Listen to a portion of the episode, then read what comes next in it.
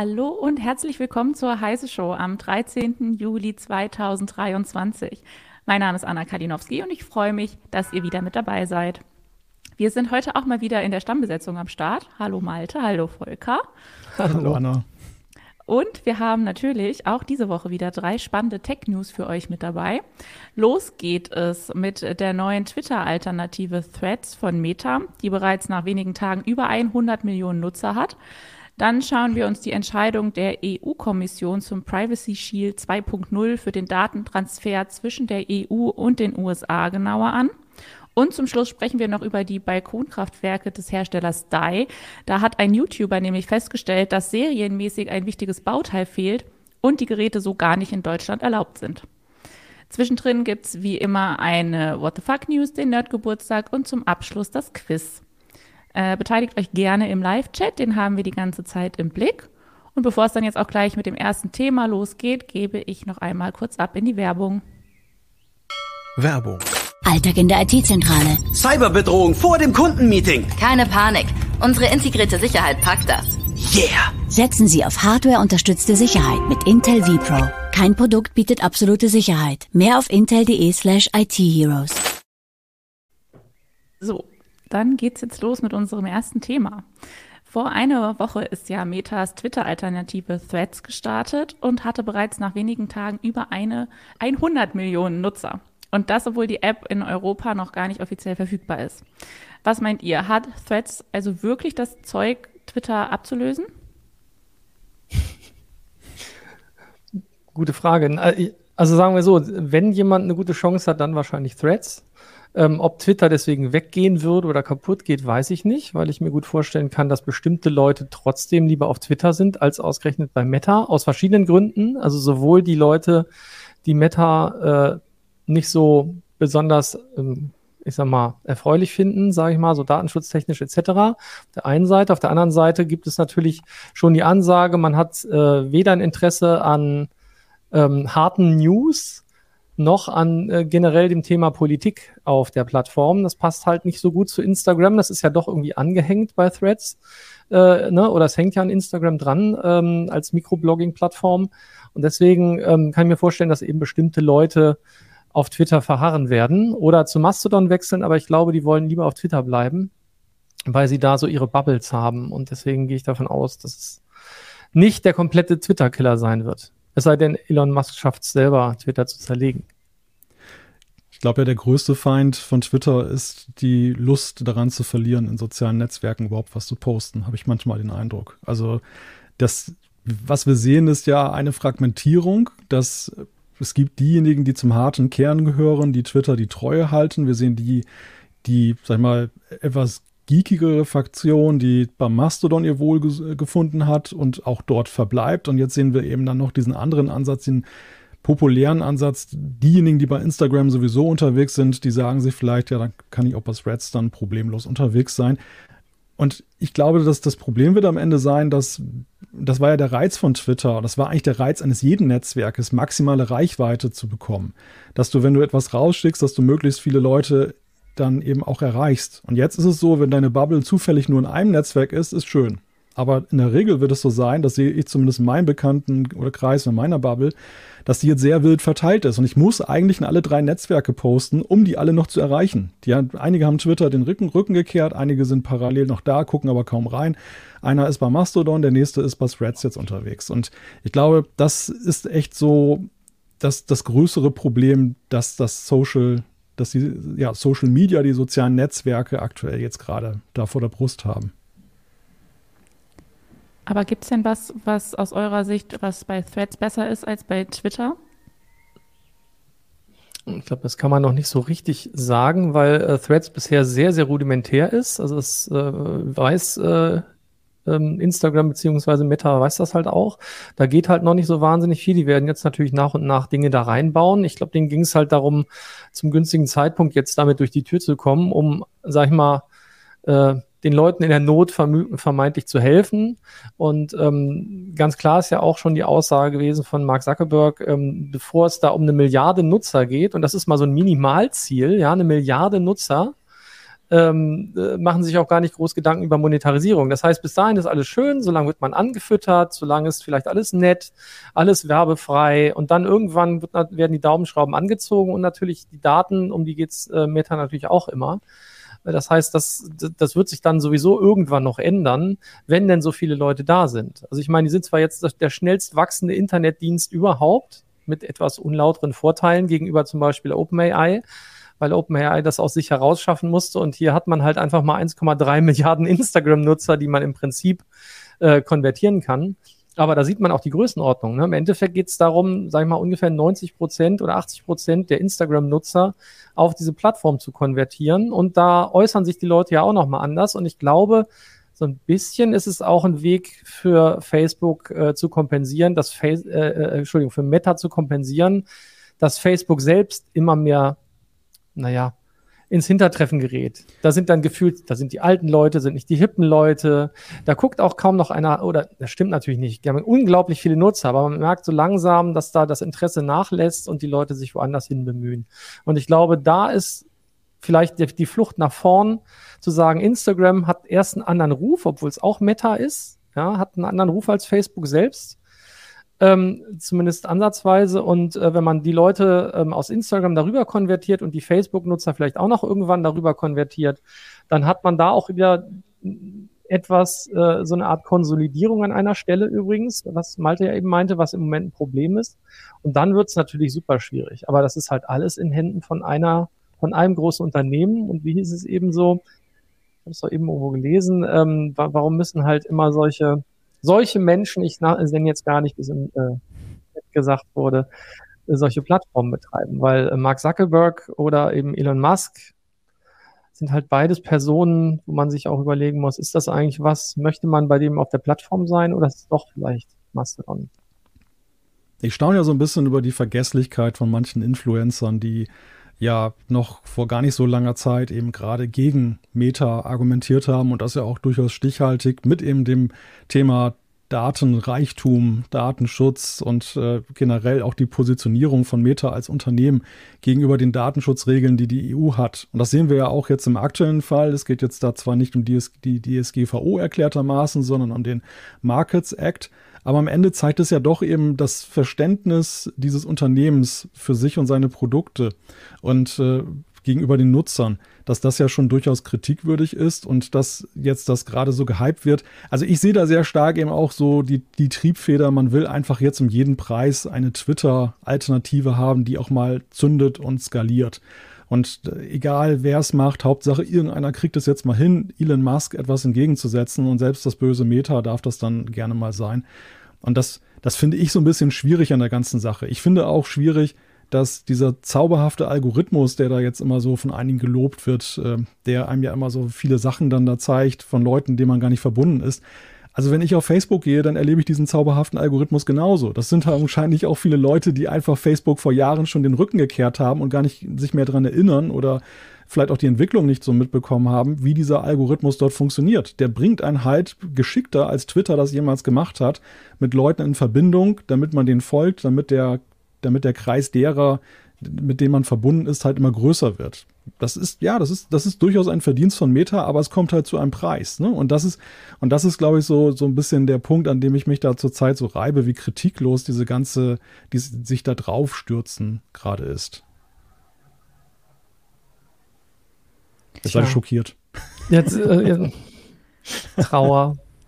Nein, ich, ja. ich, kann das ja total verstehen. Also ich gucke mir das im Moment an, wundere mich auch so ein bisschen, ne? Und man folgt ja tatsächlich automatisch jedem, ähm, wenn man einmal den Knopf angedrückt äh, hat, also jedem seiner Kontakte oder jedem, also allen, denen man auf Instagram folgt, sobald die auf ähm, Threads konvertieren, sage ich mal, oder sich da anmelden, folgt man denen ja automatisch, wenn man einmal diesen Button gedrückt hat. Ähm, und dadurch wirkt es natürlich immer voller und es werden wahrscheinlich auch mehr Leute dann irgendwann da auftauchen, deren Inhalte man kennt. Aber das ist halt im Moment alles so ein bisschen kunterbunt durcheinander. Alle Leute gucken mal ein bisschen und irgendwie hat man das Gefühl, die Hälfte davon hat man übrigens doch schon bei Instagram gesehen, weil die Leute alles irgendwie doppeln. Ähm, das ist alles im Moment noch ein bisschen unklar, aber wie gesagt, das Ziel ist, glaube ich, da Leute zu sammeln, äh, die Chance zu nutzen, dass, dass man Twitter vielleicht ein Schnippchen schlägt Und ähm, das ist, glaube ich, das Hauptziel im Moment von Meta was, wo Elon ja auch kräftig mitwirkt, dass das passiert. Also das ja. muss man ja dann, dann auch noch sehen. Das, das, das, Timing war ja tatsächlich gut gewählt, jetzt gerade in dieser Woche mit dem Leselimit da an den Start zu gehen und äh, diese Negativstimmung, die bei Twitter wieder aufgekeimt ist, mitzunehmen. Denn vorher war es ja gar nicht mehr so schlecht. Es war ja vergleichsweise ruhig geworden bei Twitter nach diesen ganzen Eskapaden um die APIs und die Dritt-Apps der letzten Monate. Und äh, ja, jetzt hatte Elon dann wieder am, mit diesem kleinen Streich am Wochenende dafür gesorgt, dass dann Aufregung war und da ist dann Meta perfekt reingesprungen. Also ich, ich glaube am Ende für, für Meta ist das so oder so eine Win-Win-Situation. Die, die gewinnen auf der einen Seite vielleicht jetzt dann Nutzer und äh, können auch dieses Netzwerk etablieren, aber vor allem haben sie auch, sie sind auch mal wieder mit, für, also jetzt in der allgemeinen medialen Darstellung überhaupt mal mit Positivthemen jetzt wieder besetzt. In letzter Zeit war das ja auch nicht immer der, der äh, Standard, dass, dass sie dann eben dann positiv dargestellt wurden oder Positives zu verkünden hatten. Ja, zuletzt war ja auch oft die Rede davon, dass sie ja auch Mitarbeiterabbau betrieben haben. Und jetzt jetzt haben sie so ein bisschen für sich so ein PR-Turnaround ja auch mit diesem ganzen Netzwerk hingekriegt. Also in jedem Fall ist das für sie sowieso schon mal eine Sache, die sich hier bis hierhin ausgezahlt hat.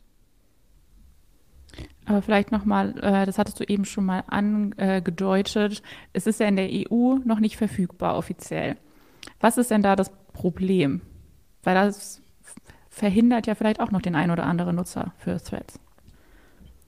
Ja, das verhindert ja im Grunde genommen äh, auf legalem oder auf, auf uh, unproblematischem Wege fast jeden EU-Nutzer, weil einfach in den App Stores die App ja nicht bereitsteht. Also man kann es bei dem iPhone zum Beispiel mit dem US äh, Account für, für den App Store kann man die App nur herunterladen, aber nicht aus zum Beispiel aus dem deutschen App Store. Und bei Android-Geräten muss man sich APKs herunterladen, wo man auch ein bisschen vorsichtig sein muss, dass man sich dabei nichts einfängt. Und dann gibt es noch so Testflight-Installationen auf dem iPhone, also die Testversion von Meta. Das ist auch ein recht unkomplizierter Weg, wenn man denn so einen Beta-Platz dann noch bekommt. Das, das liegt primär eigentlich daran, weil es so schön einfach ist, in das Netzwerk einzusteigen, was gegen den Markets Act oder was mit dem Markets Act von der EU in Konflikt gerät, dass einfach aus einem vorhandenen Dienst, Volker hat es ja vorhin skizziert, ähm, dann Daten genommen werden, um ein, ein relativ schnelles Onboarding zu machen, wo also OpenAI zum Beispiel mit ChatGPT sich die Nutzer alle hart erarbeiten musste, von null, auch obwohl sie Microsoft im Rücken hatten. So hat dann einfach Meta das so gemacht, dass jeder, der einen Instagram-Account hat, der ist ja 0, nichts in dem Netzwerk dabei. Und das ist halt unter den neuen Regelungen schwierig. Dabei hätte man ja einfach hingehen können, sagen können, okay, das ist einfach nur eine Instagram-Erweiterung Wäre eine Möglichkeit gewesen. Das ist jetzt sozusagen Mikroblogging, das in Instagram enthalten ist und das wäre mit jedem Instagram-Account automatisch möglich. Dann haben sie sich da ja möglicherweise auch ein Ei gelegt. Ne? Das war vielleicht ja gar nicht so richtig schlau dann an der Stelle. Ähm, also weiß ich nicht. Das ist ein bisschen, bisschen ulkig tatsächlich. Also das hätte man ja, zumindest diese, diesen Grundgedanken hätte man an der Stelle möglicherweise ja auch äh, haben können, um dann äh, tatsächlich dagegen etwas zu unternehmen und direkt alle Instagram-Nutzer zu konvertieren. Aber dann ist es vielleicht einfach ja auch nicht so spannend. Ne? Vielleicht hätte man dann auch nicht so gut Twitter was abjagen können. Ich weiß es nicht. Vielleicht wäre es dann zu sehr Instagram. So wirkt es ein bisschen, als wäre es unabhängiger von Instagram. Und vielleicht ist das ja auch Absicht. Vielleicht wollen sie genau das, damit sie dann eben äh, sozusagen irgendwann den Facebook-Ersatz haben. Aber dadurch werden sie halt so ein bisschen durch diesen äh, Digital Markets Act blockiert. Ich bin mal gespannt, wie sie das Problem lösen. Also ob sie jetzt dann so, ein, so eine Lex EU machen, dass wir irgendwie per ja, Geolocation, dass sie herausfinden, dass einer in der EU und dann bekommst du musst du dann dich so von Grund auf registrieren und kannst nicht deinen Instagram-Account nutzen, ob sie vielleicht diesen Workaround machen oder ob sie vielleicht in Konfrontation gehen. Also eins steht ja fest, ohne die EU können sie das ja nicht machen. Das ist, äh, die, die EU ist zwar nicht die Welt, aber ist dann doch zu relevant und zu groß als Player, was die Nutzerbasis angeht, die potenzielle, ähm, dass sie da, sie können da nicht einfach drauf verzichten. Das werden sie, glaube ich, auch nicht, oder? Was, was meint ihr? Ich, ich kann es mir auch nicht vorstellen, dass sie es tun. Andererseits, äh, eine Milliarde Nutzer kriegt man vielleicht auch woanders her. Andererseits wiederum, wenn man darüber nachdenkt, Instagram hat jetzt, wie gesagt, ich glaube 1,3 Milliarden oder sowas in der Größenordnung, wenn ich mich nicht vertue.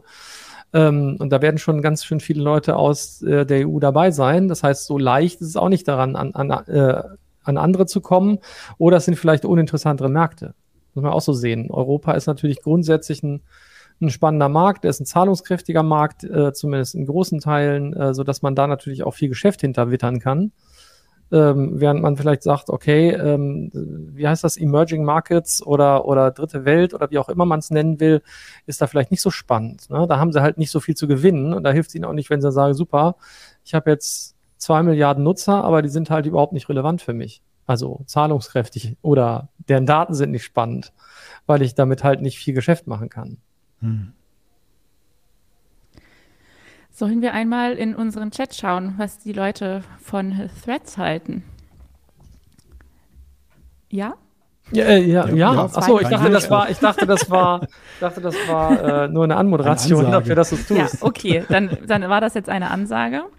Ähm, niemand sagt, äh, Threads ist Meta und damit wird es scheitern. Naja, also. Bisher haben sie ja gezeigt, also, also wenn das Scheitern ist, was Meta da die ganze Zeit macht, dann äh, ist das schon Scheitern auf ziemlich hohem Niveau, muss man sagen, seit Jahren. Also ich meine, äh, wer hat denn so viele Nutzer? Wel welcher Dienst überhaupt hat so viele Nutzer? Wie, wie Meta vereint. Auf Instagram, auf Facebook, jetzt auf Threads. Gut, sind halt fast 90 Prozent wahrscheinlich die gleichen. Äh, und auf WhatsApp darf man ja nicht vergessen. Das ist ja richtig. Also Scheitern ist anders. Ja, da ist der Wunschvater des Gedanken, glaube ich. Also ich verstehe das ja, ich verstehe auch den Wunsch, aber Scheitern ist anders. Aber auch äh, Gigapixel GmbH sagt, ja, Meta ist sich selbst der größte Feind. Wieso müssen Psychopathen immer so große Social-Media-Plattformen betreiben? Siehst du, da war es. Da war das, das wollte ich nicht sagen, genau. Ist, ist ja nur ein Zitat, das haben wir nicht ja, hier ja, gesagt. Ja, alles klar, alles richtig. Ja. Also die Leute sind eher skeptisch bisher hier. Man muss augenscheinlich ein bestimmtes Mindset mitbringen, wenn man so ein Unternehmen führt. Ich glaube auch. Da, da muss man schon, der Größenwahn muss schon mal äh, zumindest anklopfen, damit das klappt. Äh, Stefan 4711 äh, findet Threads anscheinend bisher ganz gut. Da wäre man viel freundlicher als bei Twitter. Die Dödel sind vermutlich nicht schlau genug, aus der EU sich anzumelden. Ja, weiß nicht. Ich hätte ihn übrigens 4711 genannt, aus irgendwelchen unerfindlichen so. Gründen. Wie dieses. E echt, so Kölnisch, echt Kölnisch Wasser. Kommt Stefan aus Köln? Man weiß es nicht. Kann er vielleicht beantworten. Müssen wir gucken. Ja. Also die, die Stimmung scheint dort besser zu sein bisher. Aber gut, ist jetzt natürlich auch erst seit einer Woche, ne? Ja, und Instagram ähm. hat halt, also das stimmt so nicht, ne? Gibt ja da auch schlimme Fälle von, von äh, äh, Mobbing, Cybergrooming, was auch immer. Aber ähm, grundsätzlich ist da die Stimmung schon eine andere als zum Beispiel auf Twitter. Definitiv. Oder auf Telegram. Aus Zelle immer noch. Das muss er irgendwann mal erklären. Egal. äh, Stefan hat noch mehr Positives äh, über Threads zu sagen. Ähm, so schnell wie Threads läuft, lädt und so weiter, bin ich froh, dass es nicht in Instagram integriert ist. Deutlich fixer als Twitter. Ja, ist es im Moment. Mal sehen, was passiert, wenn da noch mehr eingebaut wird. Also wir haben hier auf jeden Fall einen Fan bei uns in den Kommentaren. Wir werden das wie immer weiter beobachten. Ähm, aber für heute würde ich sagen, beenden wir das Thema erstmal und gehen in unsere erste Rubrik. Die What the Fuck News der Woche. Die What the Fuck News der Woche hat heute den Titel Auf E-Mail reingefallen. Landesministerium überweist Kriminellen 225.000 Euro. Sachsens Gesundheits- und Sozialministerium ist auf einen ehrlicherweise ziemlich alten E-Mail-Trick hereingefallen und hat Kriminellen 225.000 Euro überwiesen. Der Internetbetrug passierte, als das Ministerium Schutzzäune gegen die afrikanische Schweinepest in Niedersachsen bestellte. Nach der Bestellung ging eine E-Mail ein, in der behauptet wurde, dass sich das Bankkonto geändert habe. Das sächsische Ministerium überwies daraufhin die 225.000 Euro auf das in der Mail angegebene Konto. Dabei handelte es sich allerdings um einen Betrug. Bereits 2016 warnte das Landeskriminalamt Sachsen vor dieser Masche, bei der Kriminelle äh, sich in eine E-Mail-Kommunikation hacken und dann manipulierte Rechnungen verschicken. Im Fall des sächsischen Ministeriums wurden die richtige Telefonnummer und die E-Mail-Adresse aus der Signatur entfernt und die Absenderadresse sah auch nur auf den ersten Blick richtig aus. Wenn da jemand auf diese Adresse geklickt hätte, wäre der Betrug, Betrug vermutlich aufgefallen. Obwohl die Rechnung unabhängig von zwei Mitarbeitern geprüft worden war, fiel der Betrug aber niemandem auf. Wie das passieren konnte, ist bisher noch nicht klar. Zu dem Vorfall laufen jetzt interne Überprüfungen und auch schon strafrechtliche Ermittlungen. Die Rechnungsstellung äh, per E-Mail wurde inzwischen auch eingeschränkt und die Änderung der Kontodaten soll in Zukunft aufwendiger werden. Entschuldigung.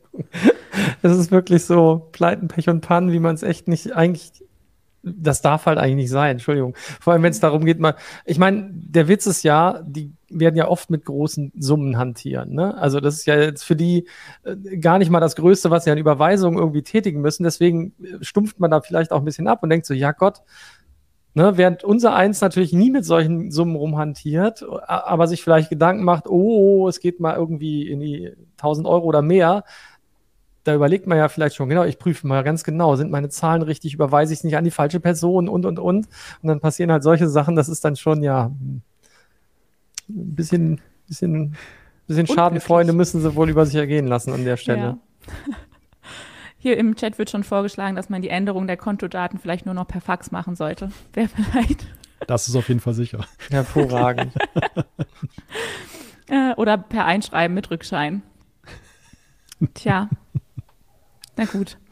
Äh, zumindest waren es immerhin nur, nur 225.000 Euro, weil ich glaube, die haben über 20 Millionen Euro für diese Schutzzäune ausgegeben. Also ist es tatsächlich quasi nur ein kleiner Teil wenigstens davon gewesen. Schnäppchen. Also hätten sie auch mir überweisen dürfen, aber hey. Äh, scheint ja nicht so schwer zu sein, schreibst du denen mal eine E-Mail. ich weiß nicht, wenn das nachher strafrechtliche Konsequenzen für mich hat, bin ich vielleicht doch nicht so angetan davon. Na gut, lassen wir das lieber.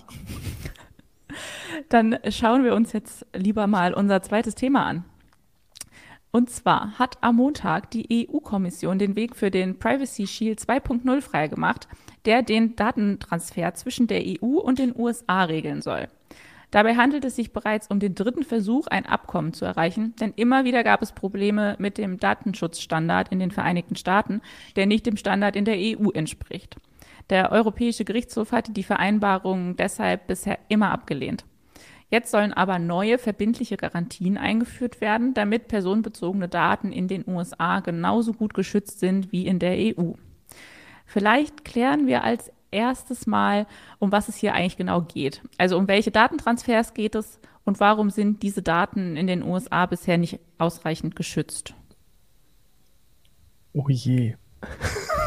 weites Feld. Weit, weites Feld. Naja, grundsätzlich geht es halt darum, ähm, dass äh, Daten äh, auf Server oder auf Dienst äh, in, die, äh, in die USA übertragen werden, wenn man Internetdienste insbesondere natürlich nutzt. Ähm, und dabei werden immer mehr oder weniger persönliche Daten auch übertragen. Ähm, wenn ich natürlich Konten verbinde mit meinen IP-Adressen und möglicherweise noch Zahlungsoptionen, dann habe ich halt sehr viel Wissen über diese Menschen. Und äh, in den USA ist es halt so, dass, dass da die, die Möglichkeiten zur Überwachung auch von Internetdiensten halt nochmal anders aufgestellt sind als hierzulande. Weswegen es dann heißt, okay, der Datenschutz, der wird halt dort äh, anders gehandhabt und äh, wenn Europäer ihre Daten dahin geben, dann müssen die aber ähm, mindestens eben das gleiche Datenschutzniveau haben wie hier, hier ja, hierzulande oder in Europa.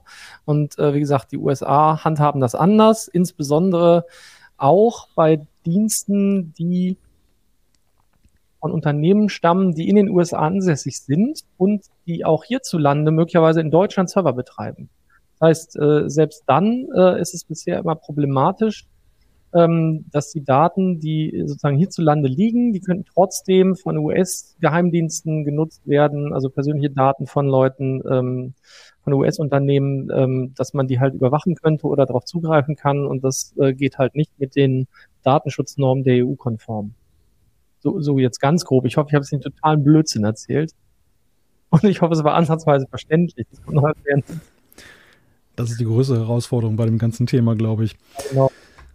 Ja, äh, also wenn man das so liest, die, die, die Begründung, warum es jetzt rechtssicher ist, hat das ja schon einen gewissen Unterhaltungswert, äh, wenn die USA sich selber loben, dass sie beispiellose Zugeständnisse gemacht haben. Aber ja, bei der Formulierung, was die Geheimdienste dann in Augenschein nehmen dürfen, ja immer noch denkbar schwammig bleiben. Und äh, so also sagen wir, sich selber einen sehr großen Ermessensspielraum da zubilligen. Ich, ich, glaube, die Formulierung hat sich am Ende nur geändert, aber nicht der tatsächliche Zugriff. Das ist irgendwie so, dass, äh, dass es halt jetzt aussieht, als wenn es begründet ist. Und vorher war es einfach wahrscheinlich so, dass es einfach vollkommen freigegeben war. Aber also die, die, Leso, die Lesart dieses, äh, dieses Privacy Shields 2.0 ist ja, und das sieht man auch bei uns im Forum sehr klar, eindeutig, dass die Leute sagen, irgendwie ist das jetzt, das wird das gleiche Schicksal nehmen. Das wird beklagt werden und nicht wenige sind der Ansicht, dass es auch äh, nicht sich tiefgreifend genug geändert hat, dass es wirklich rechtssicher ist und dass das Spiel einfach jetzt auch so, naja, so ein Spiel auf Zeit ist. Jetzt vergeht halt erstmal wieder ein bisschen Zeit, bis dann eine Gerichtsentscheidung immer mal da ist und dann, ja, dann hat man wieder eine Auszeit und dann wird das wieder auf den Weg gebracht. Das, das grundsätzliche Problem ist ja, dass ja die beiden Staaten sich in ihrem Datenschutzverständnis nicht so richtig annähern, sondern ja total auseinandergehen, was die Frage angeht. Die EU hat so eine Hardcore-Position eingenommen. Ich sage das mal ganz wertneutral jetzt, ohne das jetzt bewerten zu wollen, positiv, negativ. Und die, wobei ich ja schon habe durchblicken lassen mit Meta, sehr schön. Vor allem, ich sage das jetzt ganz neutral, die haben eine Hardcore-Position eingenommen, sehr großartig. Ja, zumindest im Vergleich zu den USA. Ich meine, die ja, USA ja, sind das krasse Gegenteil. Die sind, was das Datenschutzverständnis angeht, halt äh, am anderen Ende der Leitung und das, ja, wie, wie will man da zusammenkommen? Und gleichzeitig braucht man einander, zumindest auch, ich meine, die EU möchte ja auch eigentlich partizipieren an den, an den technischen Entwicklungen in den USA und nach wie vor ist es ja so, dass die ganzen Player dort sitzen. Also es ist ein richtiges Dilemma, diese ganze Geschichte. Ja. Also defin definitiv. Also ne, weiter kann man kaum auseinanderliegen. Bei den, bei in Europa zählt vor allem der Schutz des, also der Privatsphäre des Einzelnen und in den USA zählt äh, der Schutz äh, des des Landes und damit halt der höchstens der Bevölkerung, also oder was heißt höchstens, insbesondere der Bevölkerung, aber eben nicht des Einzelnen.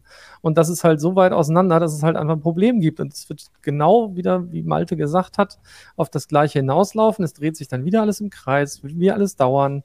Und im Endeffekt wird alles so lange weiter, natürlich auch ja jetzt betrieben. Man hat dann da immer ganz viele äh, Dinge, die man abklopfen muss. Und natürlich gucken Europäer jetzt vermehrt darauf, dass sie vielleicht Dienstleister nutzen, die in Europa ansässig sind, die dann aber doch wieder das Problem haben, dass sie irgendwo auf die Plattformen, sei es Azure, sei es AWS, sei es, äh, keine Ahnung, die, die Google-Dienste angewiesen sind. Und dann hat man durch die Hintertür trotzdem wieder das Problem, in Anführungszeichen, mit den USA. Weil äh, die sich eben rausnehmen, zu sagen, okay, selbst wenn ihr die Sachen in Europa betreibt, wir dürfen trotzdem darauf zugreifen. Und ähm, solange sich das nicht ändert, wird es halt ein Problem. Ich meine, sonst wäre es für die Firmen aus den USA einfacher, in Europa Geschäfte zu machen. Und im Moment setzt sich ja, ich sag mal, die meisten setzen sich trotzdem drüber hinweg, weil sie wissen, dass es nicht anders geht. Und wenn da der Datenschutz, wenn die alle mal richtig durchgreifen würden, dann hat man halt ein Problem. Also, weil dann äh, sind halt die ganzen Dienstleister kaputt. Die können sich das dann auch nicht leisten. Das kommt ja auch noch dazu. Diese ganzen großen Plattformen, die wir ja vorhin schon angedeutet haben, ähm, die sind halt so übermächtig, äh, dass da kaum ein anderer gegen konkurrieren kann oder ganz viele kleinere Dien äh, äh, Anbieter sich das nicht mehr leisten können und kaputt gehen. Das ist natürlich immer so ein, naja, so eine Herausforderung, wie man das dann irgendwie tatsächlich bewerten will. Ja, und dieser Schwebezustand ist ja für die hiesige Wirtschaft ja auch eine sehr unschöne Hängepartie. Also das ist ja, äh, keiner möchte ja in so einer Grauzone sein und gleichzeitig gibt es gewisse Zwänge beziehungsweise oder manchmal eben auch Dinge, die naheliegen, dass man eben doch dann irgendwelche Daten mit den USA teilen muss, weil man den Dienst XY einfach gebrauchen muss oder es keine vernünftige Alternative gibt. Ähm, dann begibt man sich gleich in die Grauzone. Und das ist halt auch eine sehr unangenehme Situation für die Betroffenen. Und die wünschen sich natürlich nichts sehnlicher, als dass es da irgendwann mal eine vernünftige Lösung in diesem Konflikt gibt und nicht immer nur wieder so ein Zeitschinden und äh, ein, vermeintli ein vermeintlicher Durchbruch, der dann halt so gleich wieder dann in die, in die gleiche Abwärtsspirale mündet. Was meint ihr denn, was sind denn dann im Endeffekt die Konsequenzen, wenn man aber keine Einigung findet? Wenn man niemals zu einem Abkommen kommt. Dann wird sich es wahrscheinlich immer weiter so im Kreis drehen. Also ich sehe jetzt nicht, dass die USA irgendwie das Interesse haben, das zu verändern. Die werden immer, das ist halt deren Verständnis. Und das Verständnis hier in Europa ist halt ein anderes. Also, und da Europa der doch kleinere Markt ist, kann es sein, solange es keine Relevanzverschiebungen gibt, ja, was den US-Markt angeht, oder Europa es nicht schafft, selber, das wurde ja auch im Kommentar, äh, in den Kommentaren gerade erwähnt, solange wir es nicht schaffen, selber solche Inter Internetriesen auf die Beine zu stellen, die es wahrscheinlich hier gar nicht geben kann. Einer, weil äh, sie vorher schon im Markt zerschlagen werden, weil es heißt, kartellrechtlich geht das nicht, wenn die überhaupt so groß werden. Das ist ja auch noch der Witz, äh, dass, dass wir halt gar nicht so weit kommen werden. Wir werden solche Dienste nicht haben, deswegen werden wir weiterhin angewiesen sein auf Dienst aus dem Ausland. Und äh, da kann man jetzt Pest und Cholera nehmen. Die USA, ja, ist das eine, mit denen äh, machen wir das noch eher oder versuchen es noch viel eher. Und dann gibt's halt die anderen, die Internetriesen produzieren, das ist halt China. Und da ist halt der Frost noch äh, kälter. Äh, nee, das ist völlig falsches Wort, egal. Also ihr wisst schon, dass die, da, da ist die, äh, wird's halt noch finsterer sozusagen im Moment. Und ja, da ist die Frage, wie kommt man raus? Ich glaube, es bleibt ein Dilemma und man wird das immer, man wird immer versuchen, da so entlang zu eiern. Ähm, ich glaube nicht, dass da wirklich Bewegung reinkommt, weil die USA haben ja kein Interesse dran. Die wissen ja, die Europäer brauchen es. Äh, und deswegen werden sie da auch nur Scheinzugeständnisse machen, behaupte ich mal. Würde mich wundern, wenn sich das ändert, tatsächlich. Wird, wir werden hier in zwei Jahren, drei Jahren, vier Jahren sitzen ähm, und äh, trotzdem wieder über irgendein Privacy Shield reden. Jetzt hat, ah, ich muss mal ganz kurz auf Stefan 4711 eingehen. Er sagt, kleinerer Markt, Umsatz in der Bevölkerung. Europa an sich ist natürlich kein wirklich kleinerer Markt, aber die US-Konzerne, ähm, die sind ja weltweit aktiv und für den europäischen Markt äh, alleine machen die dann die Dinge nicht und werden sich nicht ändern. Aber ne, der weltweite Markt hängt ja an denen dran und viele andere Länder sind da halt nicht so, manche würden ja sagen, kleinkariert wie wir was die Datenschutzregelung äh, angeht. Also der, insofern für den Gesamtweltmarkt ist Europa schon der kleinere Anteil. Das meine ich damit. Nicht, dass, äh, dass jetzt äh, USA im Vergleich zu Europa das wäre. Nur alleine. Ne? Und die USA haben halt die Internetriesen. Schade. Ja. Pech. Ja, ja. Ja, ja es, weiß nicht. Ich, ich wette, dass wir werden demnächst, also nicht demnächst, in ein paar Jahren über ein Privacy Shield 3.0 reden. Und dann sind wieder die Formulierungen nur verändert. Ja, es wird ja auch gerade darauf hingewiesen, wenn es keinen Vertrag mit den USA gibt und das europäische Recht streng durchgesetzt würde, dürften Unternehmen im Dienst nicht mal Google benutzen. Ja. Und das zeigt ja letztendlich auch, warum die EU ja selber sich damit auch auferlegt hat, da immer wieder anzusetzen, dass sie zu einem Abkommen mit den USA kommen, weil sie am Ende halt auch ja selber eben ein, eine Situation riskieren, die schlimmstenfalls zur völligen Lähmung führen könnte. Also das ist, das, äh, dieser, dieser rechtsfreie Status, den, den können sie eigentlich nicht auf Dauer dulden. Aber ich sehe das wie Volker, täglich größtes Murmeltier, das wird immer so weitergehen. Äh, Im Chat wird auch gemutmaßt, dass das eigentlich nur Deutschland interessiert. Äh, meint ihr, das stimmt? Also ist das tatsächlich eher, dass das von, von deutscher Seite die Hardcore-Position ausgeht? Schwierig. Deutschland ist sicherlich wichtig, wichtig, wichtig in dem Umfeld, aber äh, das sind schon auch die anderen Länder. Also ich meine, wenn ich überlege, was äh, wie, wie Frankreich mit Google umgegangen ist zum Beispiel eine Zeit lang, ähm, da sehe ich nicht, dass die, dass die jetzt besonders weich mit denen unterwegs wären. Ich, ich sehe das auch nicht so. Ich glaube, das ist eher so ein Punkt, auch äh, unterschiedliche Rechtsauffassungen. Und das betrifft ja nicht nur den Bereich Datenschutz, sondern es geht ja auch in die Kriminalitätsverfolgung. Das Internet hatte einfach die Nationalstaaten vor große Herausforderungen gestellt, weil es einfach ganz schwer möglich ist, in einem globalen Rahmen solche Dinge dann zu vereinheitlichen und zu gemeinsamen Lösungen zu kommen. Und ein Stück weit sind ja auch die Nationalstaaten durch die Erfahrung der letzten Jahre ja auch dazu gebracht worden, intensiver dann das zu versuchen durchzusetzen. Also anfangs, als das Internet noch jung war, war es ja noch relativ lax, wurde es lax gehandhabt und durch die immer höhere gesellschaftliche Relevanz und weil es immer mehr in unseren Alltag geht, weil auch diese Tech-Riesen natürlich ja riesige wirtschaftliche Player sind, die ja auch massive Auswirkungen auf unsere Wirtschaft haben und überhaupt auf uns, auf alles, ähm, ist man, ist das so ein großes Thema geworden. Und ich glaube schon, dass sich da die Staaten, auch der EU, dass das nicht nur Deutschland ist, sondern dass die sich da schon auf einen gemeinsamen Standard auch wirklich aus Überzeugung geeinigt haben. Weil eins wissen wir ja von der EU, blockieren kann man super darin. Also das, ein einzelner Player wie Deutschland, weiß ich nicht, ob, ob die das ganz allein durchdrücken könnten. Es bleibt spannend. Wie die meisten Themen, die wir hier besprechen, können wir das auch nicht abschließend klären. Äh, wir warten vermutlich auf einen neuen Prozess beim Europäischen Gerichtshof und schauen dann mal, wie das ausgeht und ob wir dann bald Privacy Shield 3.0 hier besprechen werden. Ja. Grüße an Max Schrems. Alles klar. Dann machen wir jetzt aber mit dem Nerdgeburtstag der Woche weiter. Der Nerdgeburtstag der Woche. Der Nerdgeburtstag ist heute. Der Erfinder, Physiker und Elektroingenieur Nikola Tesla, der hat am 10. Juli 1856 Geburtstag und er wäre am Montag 167 geworden. Hat er aber überraschenderweise nicht ganz geschafft. äh, Nikola Tesla ist in Smiljan, einem Dorf im heutigen Kroatien, geboren, das zu dieser Zeit Teil des österreichischen Kaiserreichs war.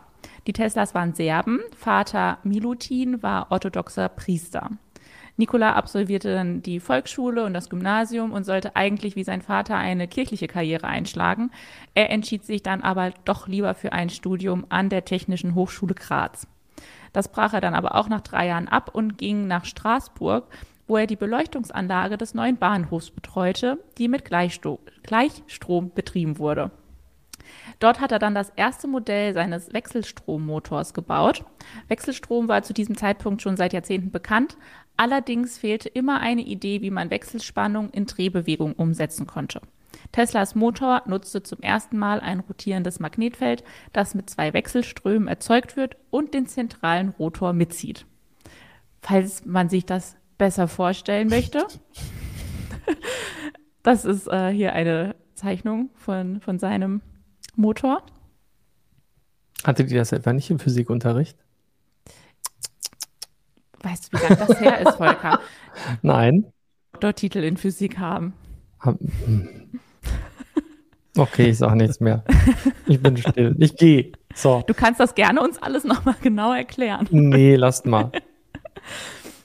ähm, ich gebe, glaube ich, noch ein zweites Bild davon. Also ich kann mir da leider gar nichts drunter vorstellen. Aber ich dachte, ich zeige es euch trotzdem mal. Sehr schön. Ich zeige es euch mal. Wie hübsch ja. die zeichnen konnten damals, oder? Ja. Das war alles noch handgezeichnet. Ja, da musste man sich vielleicht mehr Mühe geben, wenn man wusste, dass, dass das das Einzige ist, wie man es darstellen kann. Sehr schön. Sieht aus wie ein Brücken, Brückengleichrichter mit Spulen. Sehr schön. Äh, äh egal. Ich erzähle mal ein bisschen noch weiter von seinem Leben. 1884 äh, wanderte Tesla dann nämlich in die USA aus, wo er in der Edison-Fabrik in Manhattan Generatoren verbesserte und reparierte. Ein Jahr später kündigte er aber, gründete eine eigene Firma und erhielt 1888 das Patent für sein Wechselstromsystem. Kurz darauf verkaufte er es für 100.000 Dollar an den Industriellen George Westinghouse. Den habe ich hier. Äh, der damit den Stromkrieg gegen Thomas Edisons Gleichstrom gewann. Den haben wir hier auch. Den Thomas Edison. Genau. Äh, nachdem er dann da sein äh, Patent verkauft hatte, arbeitete Tesla bis zu seinem Tod als freier Erfinder. Er befasste sich mit hochfrequenten Wechselströmen und entwickelte in seinem Privatlabor die Tesla-Spule, die die Umgebungsluft ionisiert und spektakuläre Lichteffekte hervorruft. Ich glaube, da haben wir auch später noch ein Bild. Ähm, er meldete mehrere Patente an, die das Senden und Empfangen elektrischer Wellen beschrieben und in New York führte er auf einer Ausstellung ein ferngesteuertes Modellboot vor.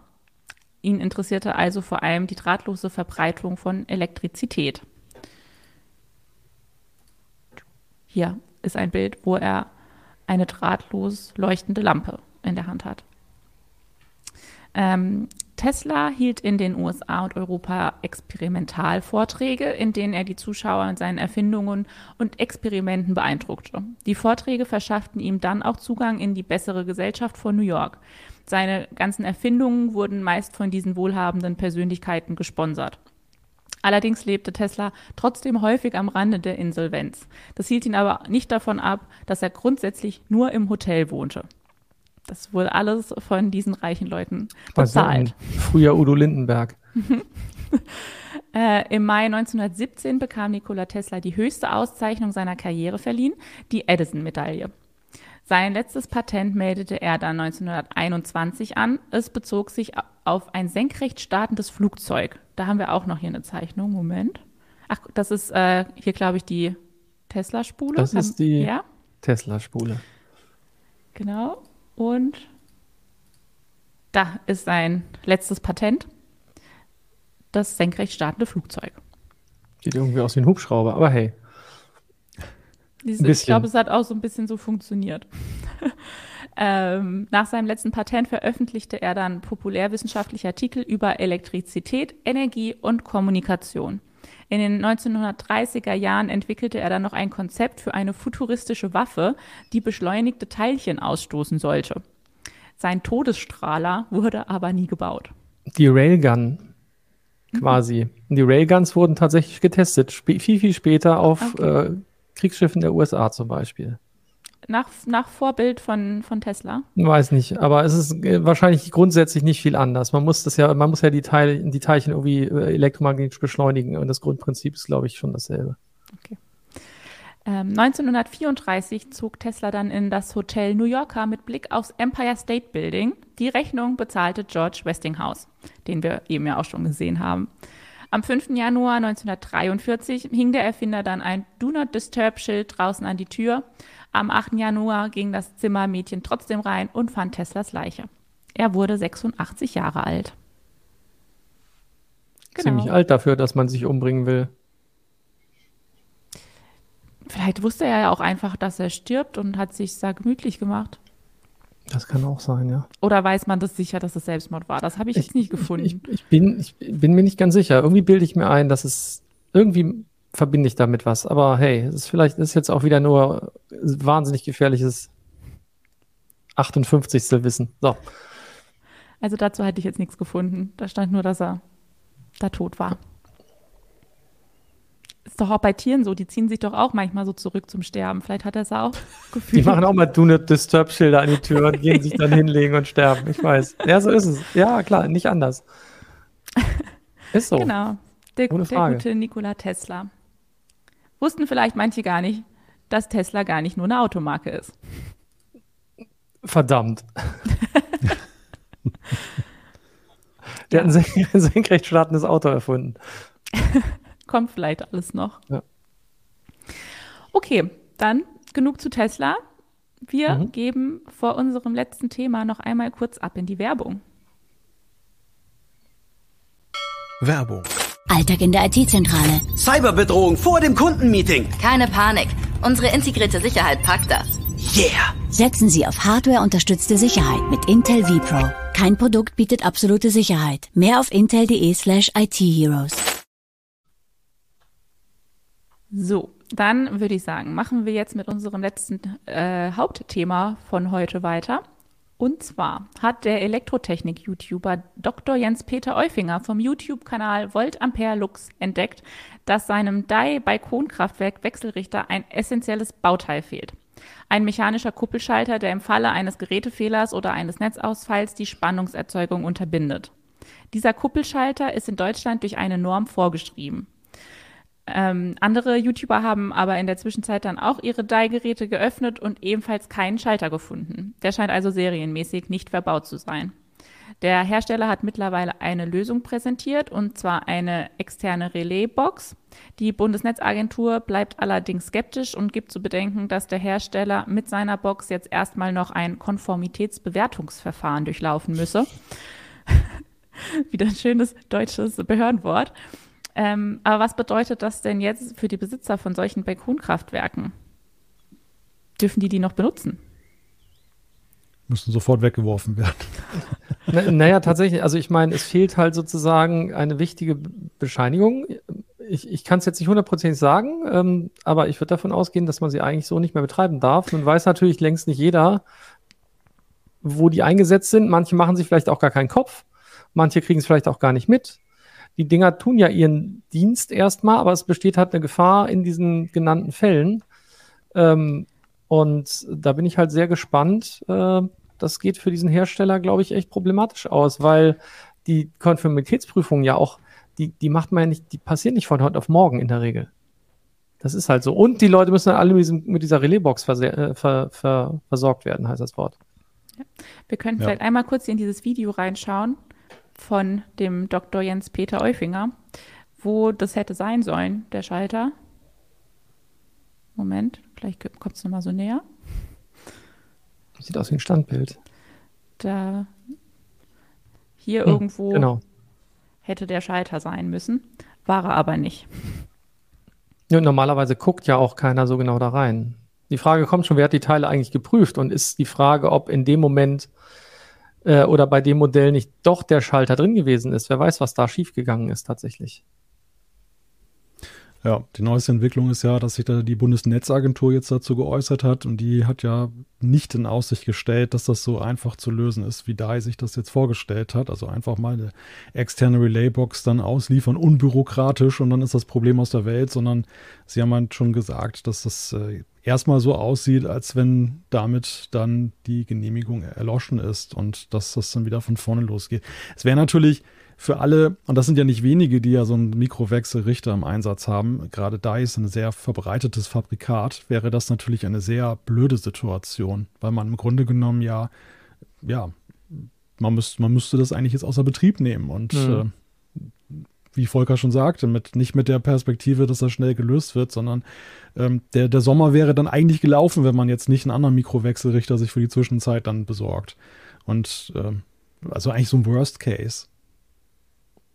Nun betrifft es ja vor allem Balkonkraftwerke. Ne? Das ist ja jetzt nicht so, dass man seine komplette Stromversorgung darüber typischerweise abwickeln kann. Deswegen kann man auch sagen, ist jetzt vielleicht, selbst wenn die stillgelegt werden, nicht so wahnsinnig kritisch, aber das, das sorgt natürlich für massiven Ärger bei den Kunden, äh, die sich da was anderes versprochen haben. Das ist, könnte besser laufen. Gibt es da Zahlen, äh, wie viele Leute so ein Balkonkraftwerk hier bei uns haben? Keine, die ich jetzt.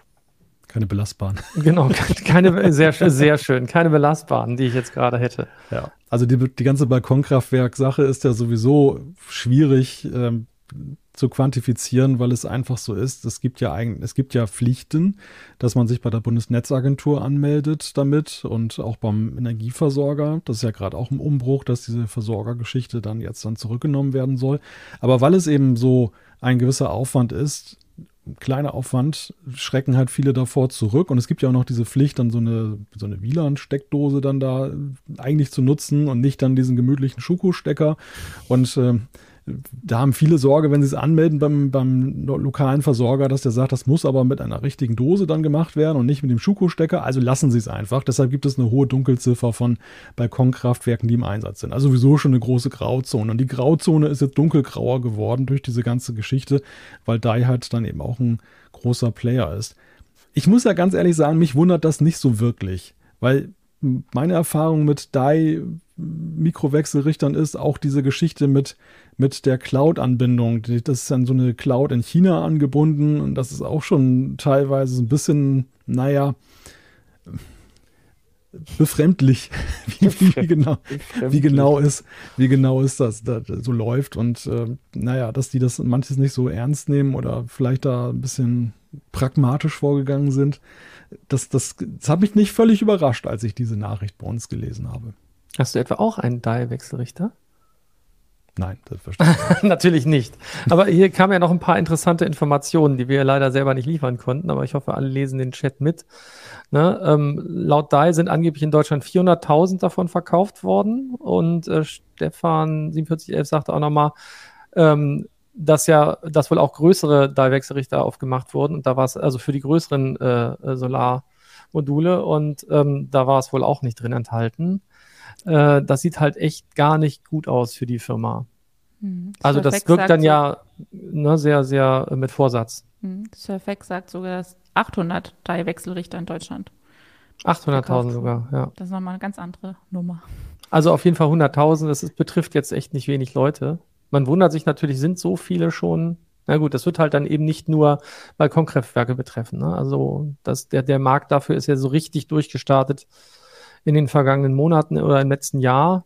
Davor waren das ja wirklich eher vereinzelte Leute, die, die, sag ich mal, Balkonkraftwerke zumindest hatten.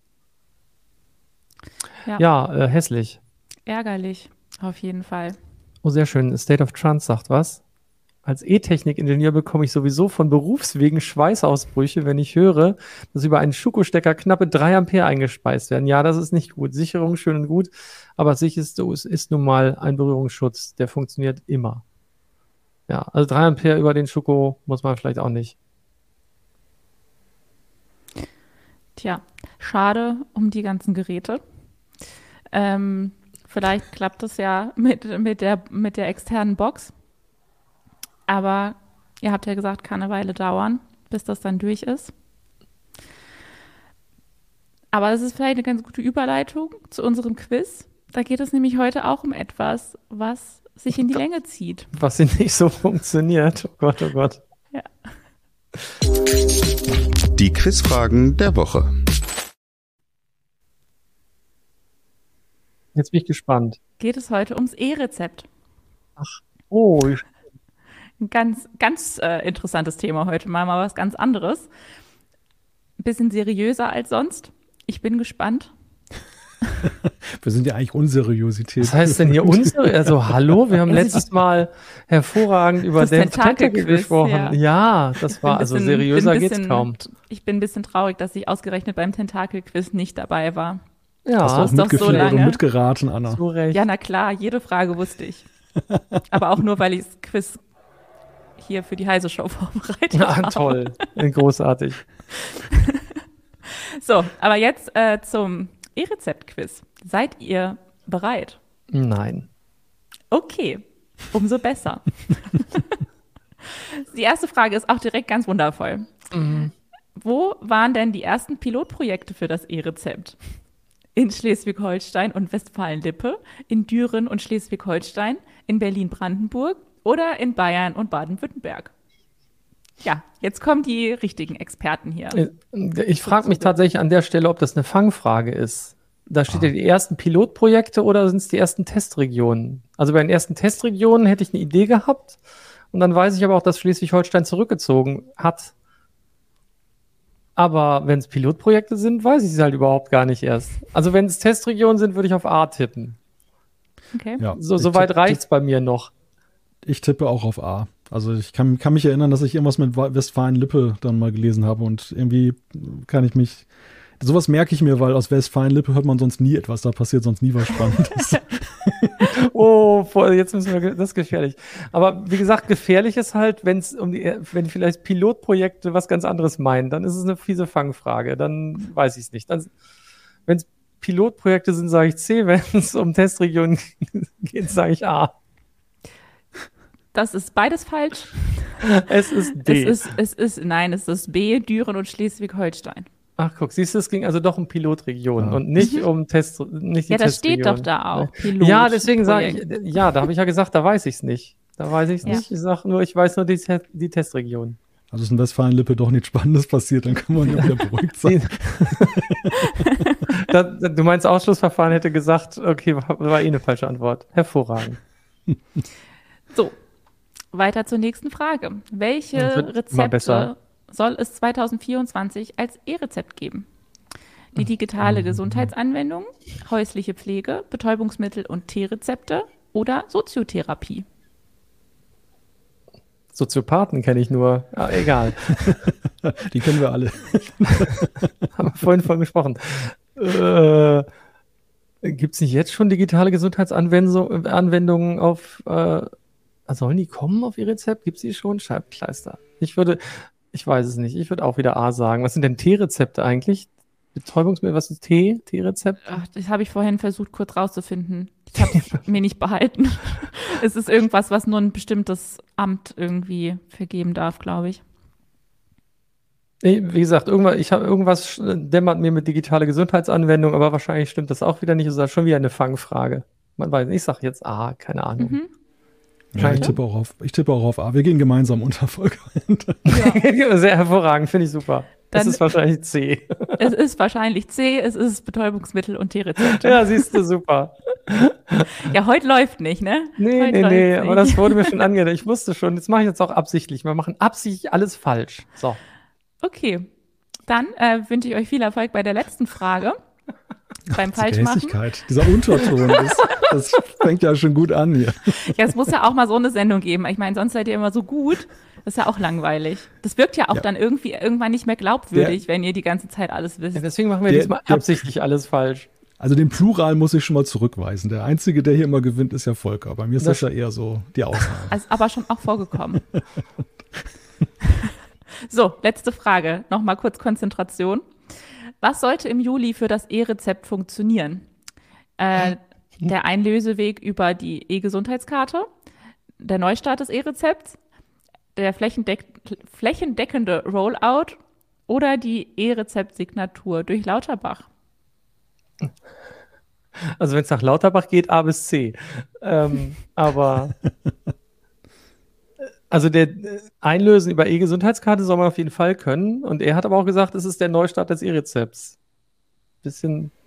Aber ich, Ich dachte, das, dachte, das wäre der flächendeckende Rollout, aber der soll ja nun schon wieder noch später kommen, glaube ich. Aber wir wollten ja, Ja. absichtlich alles falsch machen. Äh, dann müssen wir, dann würde ich jetzt D sagen. ich glaube aber, es ist A. ich gehe mal auf C. Wir machen mal einen Unterschied. Okay, Wir werden so Haue kriegen, Malte. Ähm, wir werden Haue kriegen. Volker, ich glaube, jetzt hast du es aber falsch gemacht, weil A Ich stimmt weiß, nämlich. ich weiß, ja, ja, ich wollte nicht total desaströs. Also Einlöseweg über E-Gesundheitskarte ist die richtige Antwort, aber es verzögert sich auch. Also es klappt auch nicht im Juli. ja, es geht so.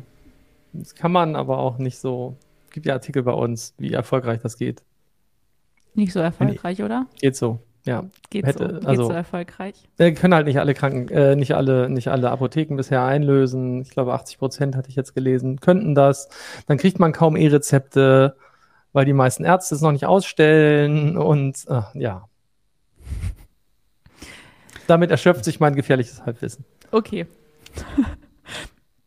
Lass uns über Day of the Tentacle sprechen. Schon gut. Das ist jetzt vorbei. Das können wir nächstes Jahr wieder zum Geburtstag machen. Obwohl ich weiß nicht, ob man den 31. Geburtstag dann noch Doch, doch, doch, das ist eine. Primzahl, oder? Ist das eine Primzahl? 31? Ja. Nein? Naja, kannst du dir vielleicht dann noch mal wünschen, dann schauen wir mal. Na gut, mache ich. Okay, äh, dann danke ich euch aber für die Teilnahme an diesem erfolgreichen Quiz und an der restlichen Schon Sendung. wieder dieser Unterton. Das, ist, Echt ja, der Folge hässlich hier heute. Ich freue mich, ich freue mich einfach. Dass, dass wir ihr verloren so haben. Schön, nein, Ja, natürlich. natürlich. Es war Absicht, es war alles Absicht. Nur damit Anna mal glücklich ist. Sonst hätten wir es natürlich gewusst. Jeder weiß doch, dass es in Düren gewesen ist. Meine Güte, klar. eben. Ich weiß nicht mal, wo Düren liegt. Ich auch nicht. Siehst du. Ja, nächste Woche kommt dann das nächste Quiz und die nächste Heise Show, wie immer donnerstags um 17 Uhr. Ich glaube in der gleichen Besetzung wie heute. Ähm, ich freue mich drauf. Ich hoffe, ihr Zuschauer, Zuhörer Hörer seid dann auch wieder am Start. Bis dahin eine schöne Zeit. Macht's gut. Bis dann. Tschüss. Tschüssi.